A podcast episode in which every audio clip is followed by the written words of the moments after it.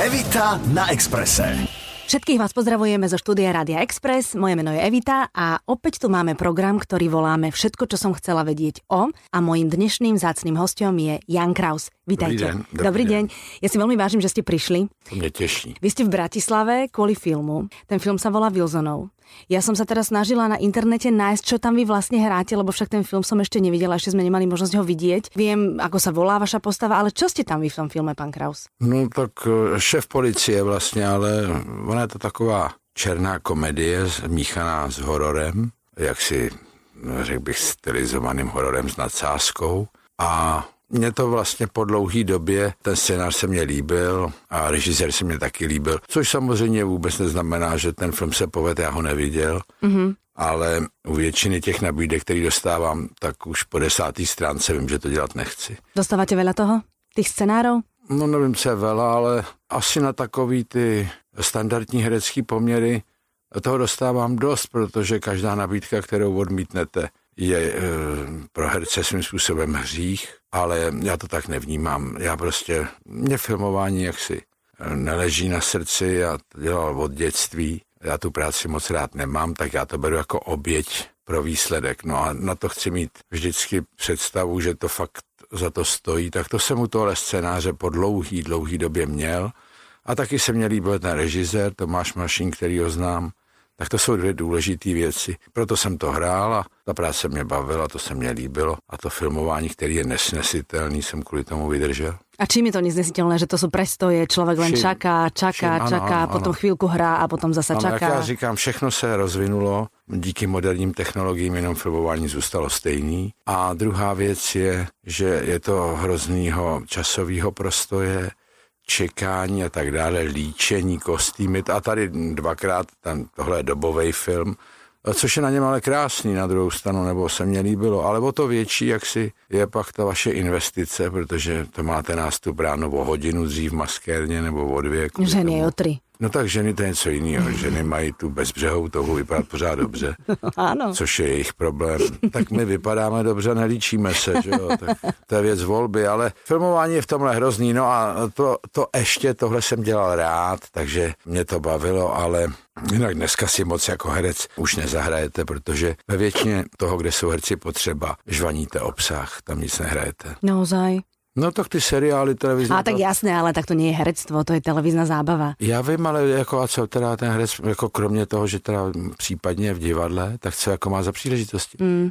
A na Slovensku těch slovenských filmů teda moc není, že jo? takže ten slovenský herec je ještě větší chudák než český herec. Áno, to máte pravdu. A i když slovenský herec hraje často v českých filmech, protože jsou to dobrý herci. To je pravda. Aj do, dokonca aj vašich českých levov potom vyhrávajú a to je no, tady paráda. ve Wilsonově taky a e, byli výborní. Všichni ty, ty slovenský herci jsou výborní. Ale ta profese mm, celkově je zničená tím marazmem televizním. Tady třeba ten Wilsonov sám o sobě, pokud ten člověk nemá vůbec podnětí o politice, tak vůbec nemůže vědět, o co jde. Mhm, rozumiem. A to mě na tom bavilo právě. Mhm, že to má iný rozmer ako to, že človek príde, kúpi si pukance a pobaví sa. No tak já vůbec mám rád, když se dává do zač- na začátku jaksi najevo, že chcete dělat nějaký druh zábavy, který jaksi není zaměřený pro všechny, anebo se nesnaží tím, že bude jaksi srozumitelný, jednoduchoučkej a takový mezikrokovej nebo rozkrokovej, žertovnej. Dát najevo, že toužíte po určitým druhu diváka, kterýho možná není dost, ale mám to rád, když eh, ten tvůrce nebo někdo něco dělá, dává hned najevo, že to chce dělat jako nějaký profil svého vkusu. Mm-hmm. Ostatně já se to tak snažím dělat taky.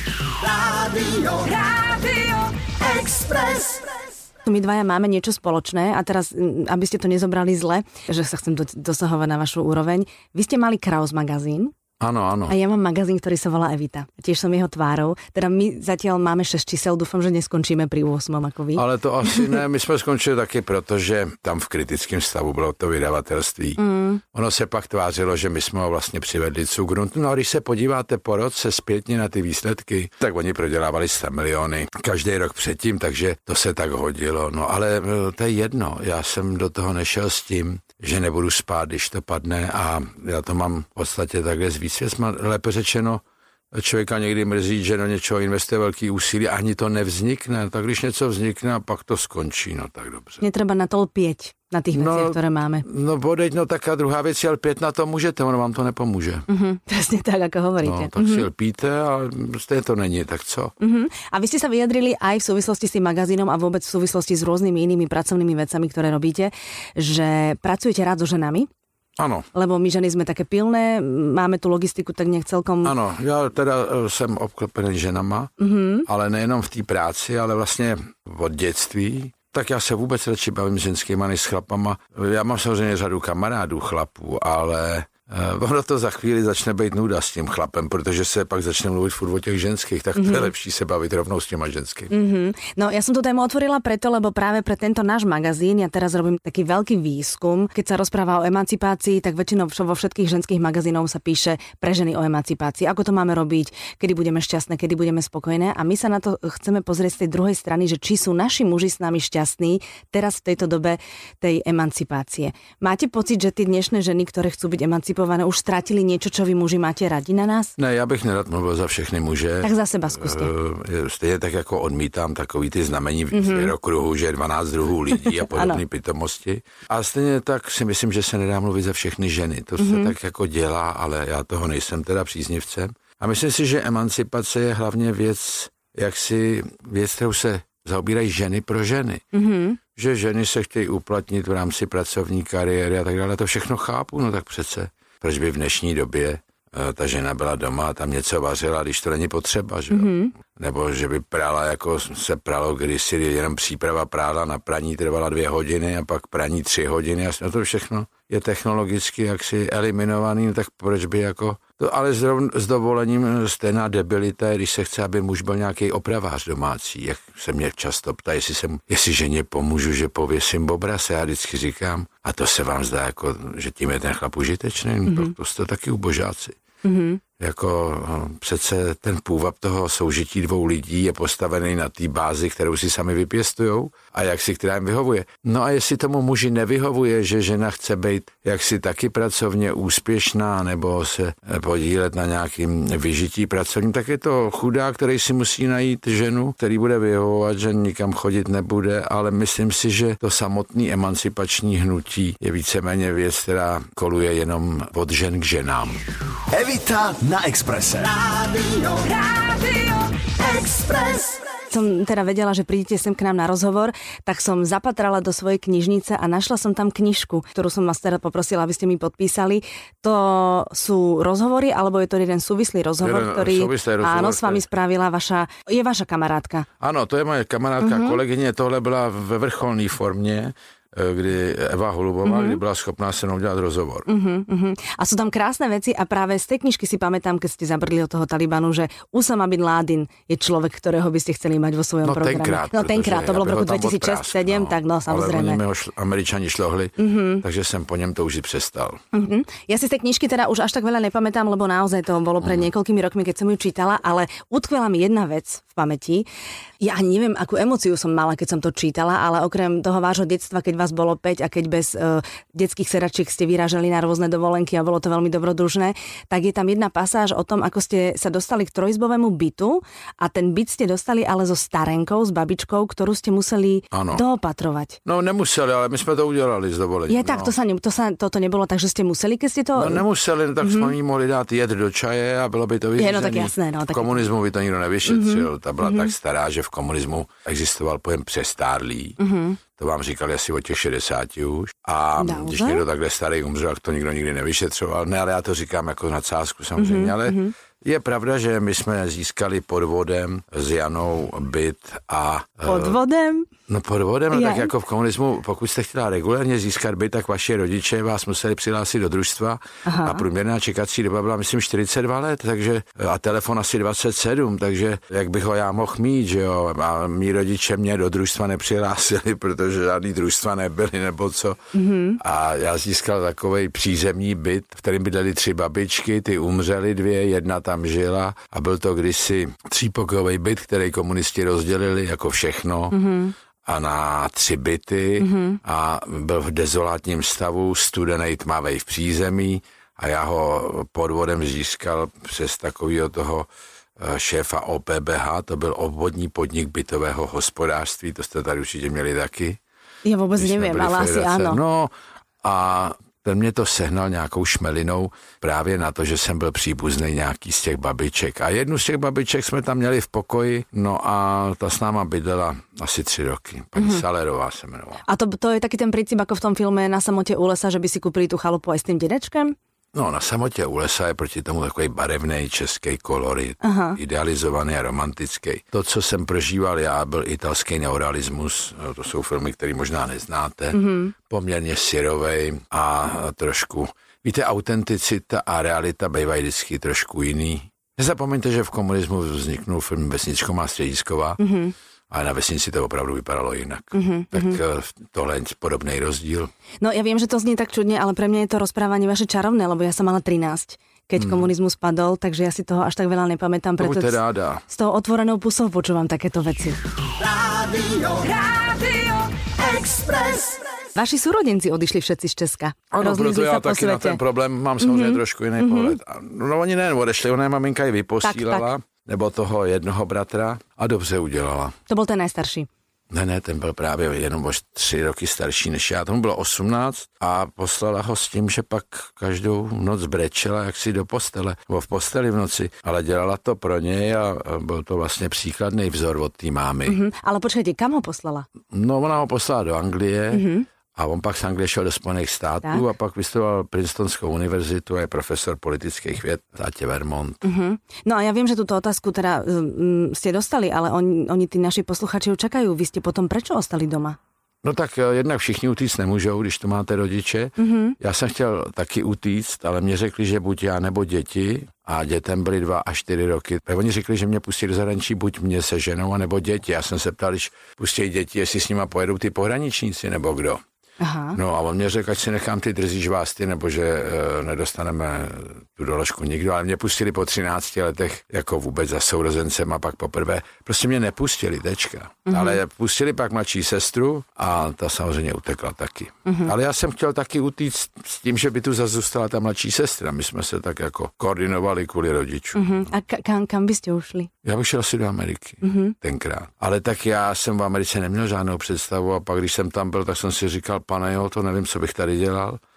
A do dneška si říkám, že je dobře, že mě nepustili. Ale oni to nedělali proto, aby pro mě dělali něco dobrýho. Mm, rozumím, úplně rozumím. Ale vy nerad cestujete, teda aspoň v té knižce jsem to čítal. Nerad cestuju, no. Keď tak po Česku? No nemám to rád, to cestování a tady ty kontroly všechny a tak dále, což máme jako daň z toho terorismu mm-hmm. odporného, tak um, tím je to ještě o to horší a furt to přibývá, dneska už se jí zouváte, takže já jsem říkal, že jsme mohli chodit nahý na letiště rovnou z domova a ještě lepší by bylo, že by k nám přišli doma a prohlídli nás doma už no, večer předtím. S tím, s tím nesouhlasím. Jo, ale tak to je taková daň a tím se to cestování ještě zhoršilo hmm. na druhou stranu. Uh, tak vy říkáte, že nepamatujete ten komunismus, tak pro vaši představu v komunismu stála letenka do Spojených států asi 56 tisíc, což bylo asi 25 platů měsíčních.